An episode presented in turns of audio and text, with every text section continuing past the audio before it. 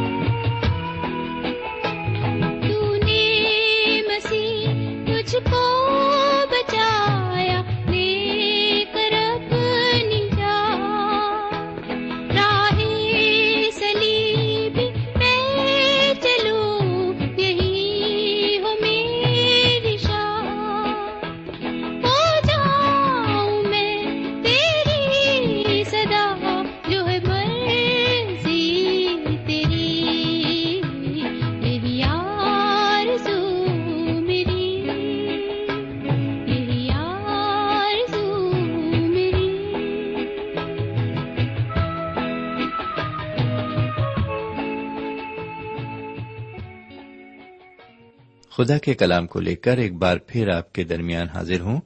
سلام قبول کیجیے۔ سامن ایک بار پھر ہم خدا کا شکریہ ادا کرنا چاہتے ہیں کہ ایک اور موقع ہمیں ملا تاکہ ہم اس کے کلام پر غور و فکر کر سکیں۔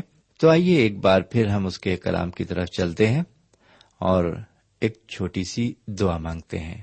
ہم دعا مانگے ہمارے پاک پروردگار رب العالمین، ہم ایک بار پھر تیرے تہ دل سے شکر گزار ہیں کہ تو نے ایک اور موقع ہمیں عطا فرمایا ہے تاکہ ہم تیرے پرفضل کلام پر غور و فکر کر سکیں۔ آج جو کچھ ہم اس کلام سے سیکھتے ہیں، اس کو ہم اپنی زندگی میں لاگو کر سکیں۔ یہ دعا ہم اپنے سرکاری دو عالم، جناب سیدنا یسو مسیح کے وسیلے سے مانگتے ہیں۔ آمین۔ سمین آج ہم آپ کی خدمت میں استشنا کی کتاب کے سترویں اور اٹھارہویں باپ کو رکھتے ہیں۔ آج ان ابواب کے تحت ہم کل چار باتیں دیکھیں گے۔ وہ چار باتیں اس طرح ہیں۔ سب سے پہلے ہم بے عیب قربانی کے بارے میں کچھ باتیں دیکھیں گے۔ پھر اس کے بعد ہم بت پرستوں کے لیے سزائے موت کے بارے میں دیکھیں گے۔ پھر تیسری بات ہم کاہنوں، بزرگوں اور قاضیوں کی اطاعت کے بارے میں دیکھیں گے۔ اور پھر چوتھی بات ہم بادشاہوں سے متعلق قاعدے قانون کے بارے میں کچھ باتیں دیکھیں گے۔ سمن، یہ چار باتیں ہم سترویں باب میں دیکھیں گے اور پھر اس کے بعد ہم اٹھارہویں باب سے بھی کچھ باتیں آپ کی خدمت میں رکھیں گے۔ تو آئیے سب سے پہلے ہم یہ دیکھیں کہ بے عیب قربانی کیا ہے۔ اس سے متعلق ہم آپ کے لیے پہلی آیت پڑھتے ہیں اور یہاں پر لکھا ہوا ہے تو خداون اپنے خدا کے لیے کوئی بیل یا بھیڑ بکری جس میں کوئی ایب یا برائی ہو ذبح مت کرنا، کیونکہ یہ خداون تیرے خدا کے نزدیک مکرو ہے۔ میرے بھائی، سترویں اور اٹھارہویں باب میں ہم ان قوانین کے بارے میں دیکھیں گے جن کو بادشاہوں کہنوں اور پیغمبروں کو ماننا ہوتا تھا۔ بنی اسرائیل میں تین خاص عہدے ہوتے تھے، جو خدا کی طرف سے منتخب کیے جاتے تھے۔ اور ان کے واسطے ذمہ داریاں بھی بتائی جاتی تھیں۔ اس سے پہلے کہ ہم اس موضوع پر آ جائیں، ذرا قربانیوں کے بارے میں کچھ باتیں دیکھ لیں۔ ابھی پہلی آیت میں ہم نے پڑھا کہ خدا و تعالی اپنے کلام میں صاف فرماتا ہے کہ تم میرے لیے کوئی بے عیب جانور نہ قربان کرنا۔ خدا و تعالی نے اسرائیلیوں کو پہلے ہی بتا دیا تھا کہ پیلوٹے میرے ہیں اور یہ پیلوٹے بے عیب اور بے داغ ہونے چاہیے۔ میرے پیارے بھائی بہن، جب ہم پرانے عہد نامے کی آخری کتاب ملاکی پر آتے ہیں، تو وہاں پر ہم دیکھتے ہیں کہ خدا ون تالا نے جو الزام لوگوں پر لگائے، اور خاص کر وہ الزام جو گناہ کبیرہ سے تعلق رکھتے تھے اور جن کی وجہ سے اسرائیلیوں پر خدا کا قہر نازل ہوا۔ وہ یہ تھے کہ لوگ بیمار اور خراب جانوروں کی قربانی گزران رہے تھے۔ میرے بھائی، یہی باتیں آج ہمارے درمیان اور ہمارے معاشرے میں بھی پائی جاتی ہیں۔ ہم خدا کی وہ چیز گزرانتے ہیں جو ہمارے لیے بیکار ہے۔ کارآمد چیزیں ہم اپنے پاس رکھتے ہیں۔ اور جو بری اور کھوٹی چیزیں ہیں، ان کو ہم خدا کی راہ میں دیتے ہیں۔ بچا ہوا کھانا، پہنے ہوئے کپڑے، پھٹے پرانے جوتے، اور گلا سڑا اناج۔ مان لیجیے کسی شخص کے پاس ایک تندرست جانور ہے، وہ جانور کو خدا کے لیے قربان نہیں کرنا چاہتا، بلکہ اسے اپنے کام کے لیے رکھنا چاہتا ہے۔ لیکن ایک دن وہی جانور بیمار ہو جاتا ہے، تب وہ اپنے بیٹوں سے کہتا ہے، چلو اس بیل کو گاڑی پر لاد کر لے چلتے ہیں اور خدا کی راہ میں قربان کرتے ہیں۔ اور وہ ایسا کر ہی دیتا ہے۔ میرے بھائی، لوگوں کو یہ بات بھلے ہی معلوم نہ ہو، لیکن خدا کو سب معلوم ہے۔ وہ لوگوں کو بے وقوف بنا سکتا ہے، لیکن خدا کو نہیں۔ خدا و تعالیٰ ایسی قربانی کبھی قبول نہیں کرتا۔ اسے ایسی قربانیوں سے سخت نفرت ہے۔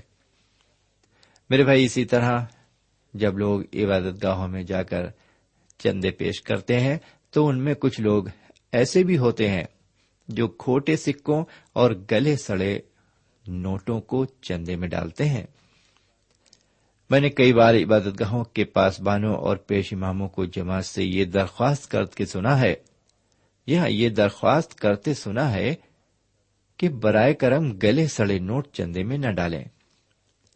میرے پیارے بھائی بہن ہمیں سے ہر ایک کو اپنے آپ کو اچھی طرح جانچنا چاہیے کہ ہم خدا تعالی کے ساتھ کتنے ایماندار ہیں۔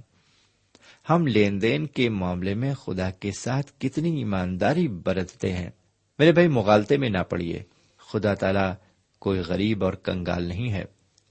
ہمارا سونا چاندی، روپیہ پیسہ اور ہماری ساری جائیداد اسی کی ہے۔ گائے، بیل اور جانور سب اسی کے ہیں۔ وہ بیمار، کھوٹے جانوروں کی قربانی نہیں چاہتا۔ حقیقت تو یہ ہے کہ ہم خدا کو کچھ نہیں دے سکتے۔ جب ہم اس کو کچھ نہیں دے سکتے، تو پھر وہ قربانی کیوں مانگتا ہے؟ وہ ہم سے قربانی اس لیے مانگتا ہے کہ اس سے ہماری روحوں کو تسلی ملتی ہے۔ میرے بھائی، جب ہم ایک کنجوس کی طرح خدا کے ساتھ پیش آتے ہیں، تو یہ سمجھ لیجیے کہ ہم خدا سے ملنے والی برکتوں کو روکتے ہیں۔ خدا تعالی کے لیے ہمیں دل کھول کر دینا چاہیے۔ ہمیں دین کی تبلیغ اور بشارت کے لیے کبھی کنجوس نہیں ہونا چاہیے۔ اس نے اپنے دین کی فروغیت کی ذمہ داری ہمیں سونپی ہے۔ وہ ہمیں اسی لیے دیتا ہے کہ ہم اس میں سے اس کی خدمت کے لیے خرچ کریں۔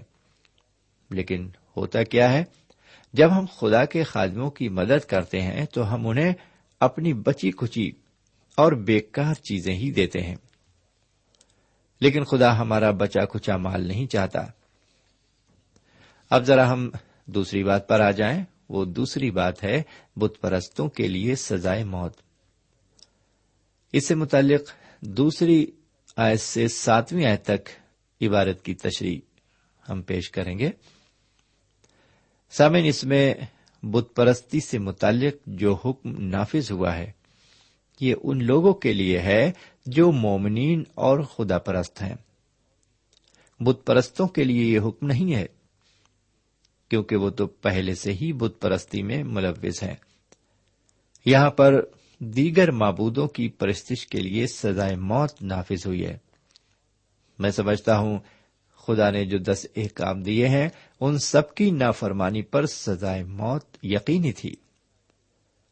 لیکن آج کے لوگ اتنے زیادہ فروتن اور مہذب ہو گئے ہیں کہ انہوں نے سزائے موت کے قانون کو بالائے طاق رکھ دیا ہے۔ لیکن ذرا غور کیجیے کہ آج ہمارا معاشرہ اتنا زیادہ قانون فراموش ہو گیا ہے کہ پہلے اتنا کبھی نہیں تھا۔ کیا آج آپ کو محسوس نہیں ہوتا کہ سزائے موت کا قانون کسی حد تک بالکل صحیح تھا؟ میرے بھائی، اس عبارت میں یہاں پر یہ بتایا گیا ہے، پہلی آیت سے ساتویں آیت تک، کہ اس زمانے میں تہذیب یافتہ لوگ بھی بت پرستی کو ایک جائز عمل سمجھتے تھے۔ اس وقت مغربی ایشیا میں لوگ بہت سے دیوی دیوتاؤں کی پرستش کرتے تھے۔ ان دیوتاؤں میں ایک دیوتا اپولو تھا۔ جی ہاں اس کا نام اپولو تھا، جو سورج کا دیوتا تھا۔ ایک دیوی ڈائنا تھی، جو چاندی کی دیوی تھی۔ اس دیوی کو یونان میں کافی شہرت حاصل تھی۔ سارا یونان اسی کی پوجا کرتا تھا۔ اس زمانے کے لوگ خدا کے بجائے خدا کی مخلوق کی زیادہ پرستش کرتے تھے۔ لیکن یہ بت پرستی شروع کہاں سے ہوئی؟ آپ کو یاد ہوگا کہ جب لوگوں نے بابل کی مینار کھڑی کی تھی، اس وقت سے یہ بت پرستی کا دور شروع ہوا۔ کیونکہ اس مینار کو انہی لوگوں نے تعمیر کیا تھا جو خدا کو نہیں مانتے تھے۔ خدا نے ان کو مزہ چکھانے اور راہ راست پر لانے کے لیے ایک پانی کا سیلاب بھیجا۔ لیکن لوگ سورج کو ہی اپنا دیوتا مانتے رہے۔ وہ سوچتے تھے کہ سورج پانی کو خشک کر دیتا ہے، اس لیے پانی کا سیلاب کبھی نہیں آ سکتا۔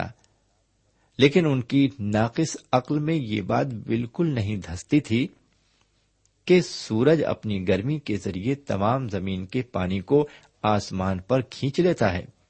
سارا پانی بھاپ بن کر آسمان پر چلا جاتا ہے اور بادلوں کی شکل اختیار کر لیتا ہے اور پھر کثرت سے زمین پر برسنے لگتا ہے۔ یہاں تک کہ کہیں کہیں پر سیلاب بھی لے آتا ہے۔ میرے بھائی، ان دنوں کی بت پرستی صحیح نہیں تھی، بلکہ جاہلانہ اور ناقص عقل پر مبنی تھی۔ سچ تو یہ ہے کہ بت پرستی کسی بھی دور کی ہو، وہ ناقص اور جاہل عقل پر ہی مبنی ہوتی ہے۔ ایک بے جان چیز کے آگے سر جھکانا کیا عقل مندی کا ثبوت ہے؟ لیکن میرے بھائی، اس زمانے میں یہ بھی نہیں تھا کہ کسی سے دشمنی نکالنا ہو تو اس کے بارے میں یہ ہوا اڑا دی جائے کہ یہ بت پرست ہے۔ لوگوں کو سزا بڑی سوچ سمجھ کر اور معاملے کی چھان بین کر کے دی جاتی تھی۔ کسی انسان کو سزائے موت دینے کا طریقہ ساتویں آیت میں ملتا ہے۔ وہاں پر لکھا ہوا ہے، جب دو یا تین آدمی گواہی دیں، تب مجرم کے خلاف کاروائی کی جائے۔ بہرکیف اب آئیے ذرا آگے بڑھیں اور تیسری بات کو دیکھیں۔ تیسری بات ہے کاہنوں، بزرگوں اور قاضیوں کی اطاعت۔ اس سے متعلق ہم سترویں باپ کی آٹھویں آیت سے تیرہویں آیت تک عبارت کی تشریح دیکھیں گے۔ میرے بھائی، دینی حکومتوں میں لوگ اپنی شکایتیں کاہنوں یا منصفوں کے پاس لے جاتے تھے، جو خدا کی طرف سے مقرر تھے۔ دینی حکومت میں بادشاہ کی ضرورت نہیں تھی۔ ہم آگے چل کر دیکھیں گے کہ بعد میں اسرائیلیوں نے اپنے لیے بادشاہ کی درخواست کی۔ ان کی اس درخواست کو خدا نے قبول تو کر لیا، لیکن اس سے ان کی روحانی زندگی میں بہت کمزوری آ گئی۔ اس کے متعلق حضرت داؤد علیہ السلام زبور شریف کے ایک سو چھ باپ کی پندرہویں آیت میں فرماتے ہیں، اس نے ان کی مراد تو پوری کر دی، لیکن اس سے ان کی جان کو سکھا دیا۔ میرے بھائی، اگر خدا و تعالی ہماری ساری دعاؤں کو سن لے، تو شاید دنیا میں کافی گڑبڑی پیدا ہو جائے گی۔ خدا جانتا ہے ہمارے لیے کیا چیز بھلی ہے، اسی لیے وہ ہماری بہت سی دعاؤں کا جواب نہیں دیتا۔ آٹھویں آیت میں بتایا گیا ہے کہ اگر کسی مسئلے پر دو آدمی اتفاق نہ کریں تو اس کا فیصلہ کیسے کیا جائے؟ جبکہ دونوں کی گواہیاں یکساں اور صحیح ہوں۔ نویں آیت سے گیارہویں آیت تک ہم پڑھتے ہیں کہ ایسے معاملے کہنوں اور قاضیوں کے پاس لے جائے جائیں۔ کہنوں کو خدا کی طرف سے یہ اختیارات دیے گئے تھے کہ وہ جو بھی فیصلہ کریں گے وہ صحیح مانا جائے۔ اور اس فیصلے کی نافرمانی کرنے والے کو سزائے موت دی جائے۔ اب آئیے ذرا آگے بڑھتے ہوئے چوتھی بات کو بھی دیکھ لیں۔ یہ چوتھی بات ہے بادشاہ کے واسطے قائد قانون۔ آئیے اس سے متعلق چودہویں آیت سے بیسویں آیت تک کی بارت کی تشریح دیکھیں۔ میرے بھائی، خدا جانتا تھا کہ ایک وقت آئے گا کہ یہ لوگ اپنے لیے ایک بادشاہ کی درخواست کریں گے۔ اسی لیے اس عبارت میں بادشاہوں کے لیے کچھ قاعدے قانون دیے گئے ہیں۔ یہ دیگر بات ہے کہ کچھ بادشاہوں نے خدا کے قوانین پر پختگی سے عمل نہیں کیا۔ جی ہاں پختگی سے عمل نہیں کیا انہوں نے۔ مثال کے طور پر جیسے کہ بادشاہ سلیمان تھے، انہیں گھوڑوں کا بہت شوق تھا، وہ اپنی حکومت میں گھوڑوں کی تعداد بڑھانے لگتے تھے۔ خدا نے انہیں منع فرمایا تھا کہ میں نہیں چاہتا کہ تم مصر کو جاؤ، کیونکہ تمہارا یہ شغل تمہیں مصر کو لے جائے گا، کیونکہ اچھے گھوڑے اس وقت مصر میں ہی ملتے تھے۔ دوسری خلاف ورزی حضرت سلیمان نے یہ کی کہ بہت سی کنیزیں اور بیویاں بنا لی حضرت سلیمان ہیکل بنوانے کے لیے ریا سے سونا چاندی جمع کر رہے تھے۔ لیکن زیادہ بیویاں ہونے کی وجہ سے وہ بیویوں کے زیور اور گہنوں کے لیے سونا چاندی جمع کرنے لگے۔ اسی وقت بنی اسرائیل کے دو حصے ہو گئے۔ اسی وقت سے اسرائیلی جنوبی اور شمالی اسرائیل میں تقسیم ہو گئے اور اسی وقت سے لوگوں پر محصول عائد کیا گیا۔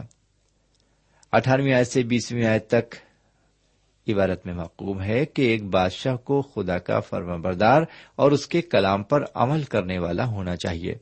میرے پیارے بھائی بہن، ابھی ہم نے جو چار باتیں خدا کے کلام سے دیکھی، امید کرتا ہوں کہ وہ چار باتیں آپ کے لیے ضرور کچھ نہ کچھ سیکھنے کا باعث ثابت ہوں گی۔ اور اس طرح آپ ان باتوں پر عمل کر کے دور مستقبل میں اپنے لیے بہت سی برکتیں کما سکیں گے۔ بہرکیف آئیے اب ہم اٹھارہویں باب کی طرف چلیں۔ اس باب میں بھی ہم خاص طور سے چار باتوں کو دیکھیں گے۔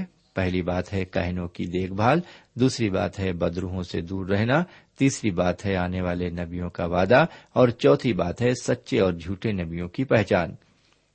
سب سے پہلے ہم کہنوں کی دیکھ بھال کے متعلق کچھ باتیں دیکھیں گے۔ میرے بھائی، پہلی آیت سے آٹھویں آیت تک عبارت کے مطابق سبھی کہن لاوی کے قبیلے سے تعلق رکھتے تھے۔ سارے لاوی خدا کی ہیکل کے خادمین تھے۔ اسرائیلیوں کے ساتھ ان کو کوئی بھی زمین کا حصہ نہیں دیا گیا تھا۔ ان کا حصہ صرف خدا تھا، بس وہی ان کی میراث تھا۔ خدا ان کے کھانے پینے اور رہنے کا انتظام ہیکل کے ہدیوں سے کرتا تھا۔ لیکن یہاں پر ایک بات قابل غور ہے، وہ یہ کہ بادشاہوں کے بارے میں یہ نہیں بتایا گیا ہے کہ ان کو تنخواہ کہاں سے ملتی تھی اور کون دیتا تھا۔ جبکہ کہنوں کے بارے میں بتا دیا گیا ہے کہ ان کی ضرورتیں کہاں سے اور کیسے پوری ہوں گی۔ میرے بھائی، آج کل بہت سے لوگ خدا کے خادموں کے بارے میں بھی یہ پوچھا کرتے ہیں کہ ان کو تنخواہ کہاں سے اور کتنی ملتی ہے؟ یا یہ کہ ان کو تنخواہ کتنی ملنی چاہیے؟ خدا نے پہلی آیت سے آٹھویں آیت تک صاف صاف بتا دیا ہے کہ کہنوں کو کیا ملنا چاہیے؟ یہاں پر بات بالکل صاف ہے۔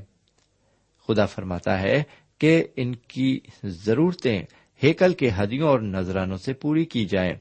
اور انہیں ہر چیز اچھی سے اچھی دی جائے۔ یہ قانون آج کے خادموں کے لیے بھی لاگو ہوتا ہے۔ اس لیے ہمارا فرض ہے کہ ہم خدا کے خادموں کا خرچ برداشت کریں، کیونکہ وہ دینی خدمت میں مشغول ہیں اور ہماری روحانی ترقی کے لیے بھی وہ بہت کچھ کر رہے ہیں۔ اب ہم اس باپ کی دوسری بات پر آتے ہیں۔ دوسری بات ہے بدروہوں سے الگ رہنا۔ اس سے متعلق ہم نویں آیت سے چودہویں آیت تک کی عبارت پر غور کریں گے۔ سامن جب بنی اسرائیل کو عہد کے ملک میں داخل ہونا تھا، اس وقت ان کو آگاہ کیا گیا تھا کہ وہ غیر قوموں کی طرح بت پرستی میں شامل نہ ہوں۔ اسی بات کو پولس کی مارفت تمتس کے پہلے خط کے چوتھے باپ کی پہلی آیت میں بھی دہرایا گیا ہے۔ لکھا ہوا ہے، لیکن روح صاف فرماتا ہے کہ آئندہ زمانوں میں بعض لوگ گمراہ کرنے والی روحوں اور شیاتین کی تعلیم کی طرف متوجہ ہو کر ایمان سے برگشتہ ہو جائیں گے۔ میرے بھائی، ایسا لگتا ہے کہ ہم اب اس دور میں پہنچ گئے ہیں جس میں شیطان کی پرستش کافی زور پکڑ رہی ہے اور خدا فرماتا ہے کہ مجھے اس بات سے سخت نفرت ہے۔ میرے بھائی، میں آپ کو بتانا چاہتا ہوں کہ علم نجوم بھی ایک شرک ہے۔ پچھلے باب میں ہم نے دیکھا تھا کہ انسان کو سورج اور چاند ستاروں کی پرستش کرنے کے لیے خدا نے سختی کے ساتھ منع فرمایا تھا۔ آج کل بہت سے لوگ ہیں جو خدا کے کلام پر کم لیکن نجوم پر زیادہ بھروسہ کر رہے ہیں۔ اگر آپ کتب خانوں میں جا کر دیکھیں تو آپ کو علم نجوم پر بہت سی کتابیں مل جائیں گی۔ اخبار اور رسائل بھی علم نجوم کو زیادہ فروغ دے رہے ہیں۔ لیکن خدا کو اس نجوم سے سخت نفرت ہے۔ خدا اس سے کیوں نفرت کرتا ہے؟ کیونکہ یہ انسان کو اس سے دور لے جاتا ہے اور اسے پوری طرح اندھیرے میں دھکیل دیتا ہے۔ اور آپ کو معلوم ہونا چاہیے کہ اندھیرے میں بھوت پریت کا بسیرا ہوتا ہے۔ اور اسی اندھیرے میں خدا نے نافرمان فرشتوں کو بھی دھکیل دیا تھا۔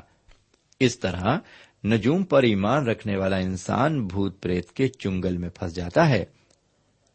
اس لیے خدا و تعالیٰ فرماتا ہے کہ خدا کے لوگ علم نجوم سے دور رہیں، کیونکہ جب کوئی شخص ان باتوں کی طرف مائل ہوتا ہے، اس کا ایمان خدا پر سے ڈگمگانے لگتا ہے۔ پھر وہ شخص خدا اور سیدنا مسیح سے دور بھاگنے لگتا ہے۔ اس لیے خدا و تعالی متواتر بنی اسرائیل کو آگاہ کرتا چلا آ رہا ہے کہ وہ اس طرح کی باتوں میں نہ پھنسے میرے بھائی، آج ہمارے لیے بھی اس کا یہی پیغام ہے کہ ہم ان بت پرستی کی چیزوں میں نہ پھنسے جو قومیں پہلے سے ملک کنان میں مقیم تھیں، وہ انہی باتوں میں گرفتار تھیں۔ اسی لیے خدا نے ان قوموں کو اس ملک سے نکالا تاکہ اسرائیلیوں پر ان قوموں کا برا اثر نہ پڑے۔ اب ہم تھوڑا اور آگے بڑھیں گے اور تیسری بات پر آ جائیں۔ آنے والے نویوں سے متعلق یہ تیسری بات ہے۔ اس کے لیے ہم اٹھارہویں باپ کی پندرہویں آیت سے انیسویں آیت تک عبارت پر غور کریں گے۔ پندرہویں آیت میں لکھا ہے خداون تیرا خدا تیرے لیے تیرے ہی درمیان سے یعنی تیرے ہی بھائیوں میں سے میری مانند ایک نبی برپا کرے گا۔ تم اس کی سننا۔ میرے بھائی، اس آیت کے مطابق ہم دیکھتے ہیں کہ بنی اسرائیل کو حکم دیا گیا ہے کہ وہ خدا کے نبیوں کی سنیں۔ انہیں یہ حکم کیوں ملا؟ کیونکہ خدا کے نبی اس کے بندوں کی رہنمائی کرتے تھے اور انہیں صحیح راستہ بتاتے تھے۔ لیکن ایک وجہ اور تھی، اگر وہ نبیوں کی باتیں نہیں سنیں گے، تو پھر وہ حضور کریم جناب سیدنا مسیح کی باتیں کیسے سنیں گے؟ میرے بھائی، آج کا انسان بہت کچھ جاننا چاہتا ہے۔ وہ اپنے مستقبل کے بارے میں بھی بہت کچھ جاننا چاہتا ہے۔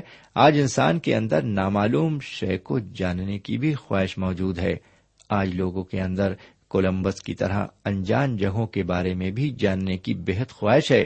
آج انسان خلا کے اس پار اور سمندر کی تہ کے بارے میں بھی جاننے کا زیادہ خواہش مند ہے۔ وہ جاننا چاہتا ہے کہ سمندر کی تہ میں کیا ہے۔ وہ جاننا چاہتا ہے کہ سیاروں کے آگے کیا ہے۔ وہ آنے والے زمانے کے بارے میں بھی جاننا چاہتا ہے۔ کل کیا ہوگا؟ ہر انسان کو اس کی فکر ہے۔ لیکن کل کیا ہوگا؟ کسی کو کچھ پتا نہیں۔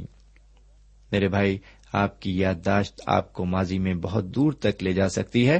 آپ اپنے ننھے منہ بچپن کی باتیں بھی یاد کر سکتے ہیں۔ لیکن مستقبل میں کیا ہونے والا ہے، یہ جاننا آپ کے لیے ناممکن ہے۔ انسان وقت اور خلا کے اندر بند ہے۔ میرے بھائی، غیر قومیں ان چیزوں کے پیچھے زیادہ پڑی ہوئی ہیں۔ بہت سے لوگ ہیں جو سڑکوں پر نجومیوں کو اپنا ہاتھ دکھا کر اپنا مستقبل معلوم کرتے ہیں۔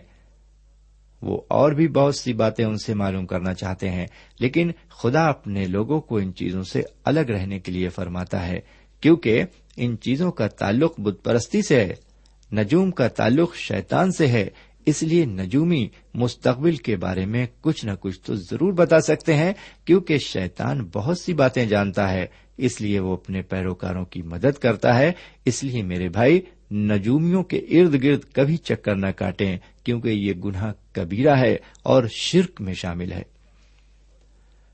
بہرکیف چوتھی بات پر آ جائیں۔ چوتھی بات ہے سچے اور جھوٹے نبیوں کی پہچان۔ میرے بھائی، یہ سچ ہے کہ اس زمانے میں جھوٹے نبی کثرت سے دکھائی دینے لگے تھے۔ اسی لیے خدا و تعالی کو یہ حکم نافذ کرنا پڑا کہ ایسے لوگوں کو قتل کر دیا جائے لیکن افسوس بنی اسرائیل جھوٹے نبیوں کو نہیں پہچان سکے۔ جھوٹے نبیوں کے سب سے بڑی پہچان یہ تھی کہ ان کی پیشن گوئی خدا کے کلام سے متقابت نہیں کرتی تھی۔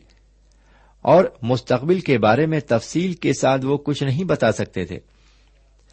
میرے بھائی، آپ سچے نبیوں کی بابت بائل شریف میں پڑھ سکتے ہیں۔ انہوں نے جو کچھ کہا وہ لفظ ب لفظ پورا ہوا۔ ان میں سے کچھ کے نام ہیں۔ جی ہاں کچھ کے نام اس طرح ہیں۔ جیسے کہ جناب یارمیا جناب دانیل، جناب یسیا اور جناب زکریا۔ میرے بھائی، حیرت کی بات تو یہ ہے کہ پیشن گوئیوں کا سلسلہ نہ صرف اس وقت جاری رہا تھا، بلکہ دور حاضرہ میں بھی جاری ہے۔ بہت سے لوگ بغیر سوچے سمجھے نہ جانے کیا کیا کہہ دیتے ہیں، اور لوگ ہیں جو ان کی باتوں پر پتھر کی لکیر سمجھ کر یقین کر لیتے ہیں۔ اگر آج خدا ان لوگوں کا امتحان لے، تو کیا یہ اس کے امتحان میں کھڑے اتر سکیں گے؟ میرے بھائی، یہ لوگ خدا کی طرف سے بالکل نہیں ہیں۔ یہ تو شیطان کے مشیر ہیں جو اپنی باتوں سے خدا کے بندوں کو برگلاتے ہیں اور انہیں شیطان کا پیروکار بناتے ہیں۔ آپ ایسے لوگوں سے ہمیشہ ہوشیار رہیں۔ آپ ان کی بالکل نہ سنیں۔ جو باتیں خدا نے اپنے بس میں رکھی ہیں، بھلا انہیں کون بتلا سکتا ہے؟ خدا آج کے اس کلام پر برکت دے۔ آمین۔ اب آج کا مطالعہ یہیں ختم کرتے ہیں۔ تب تک کے لیے ہمیں اجازت دیجیے خدا حافظ۔ سامعین، ابھی ہم نے خدا کے کلام کے ساتھ اشتشنا کی کتاب کا مطالعہ کیا۔ اس مطالعے سے آپ کو روحانی تقویت حاصل ہوئی ہوگی۔ ہمیں امید ہے آپ اپنے تاثرات سے ہمیں ضرور نوازیں گے۔ ہم آپ کے خط کا انتظار کریں گے۔ خدا حافظ۔ ہمارا پتا ہے پروگرام نور ال post box number one five seven five Sialkot Pakistan. پتا ایک بار پھر سن لیں۔ پروگرام نور ال پوسٹ باکس نمبر ایک پانچ سات پانچ سیال کوٹ پاکستان۔ اب آپ ہم سے ٹیلی فون اور ای میل سے بھی رابطہ قائم کر سکتے ہیں۔ ہمارا ٹیلی فون نمبر ہے nine two three four four six four zero four five seven eight نو دو تین چار چار چھ چار صفر چار پانچ سات آٹھ ہمارا ای میل پتا ہے N A M three nine four nine eight Hotmail dot com N A M three nine four nine eight Hotmail dot com ہمارے پروگرام کا وقت اب یہیں پر ختم ہوتا ہے۔ اگلے پروگرام میں پھر ملیں گے۔ تب تک کے لیے اجازت چاہتے ہیں۔ خدا حافظ۔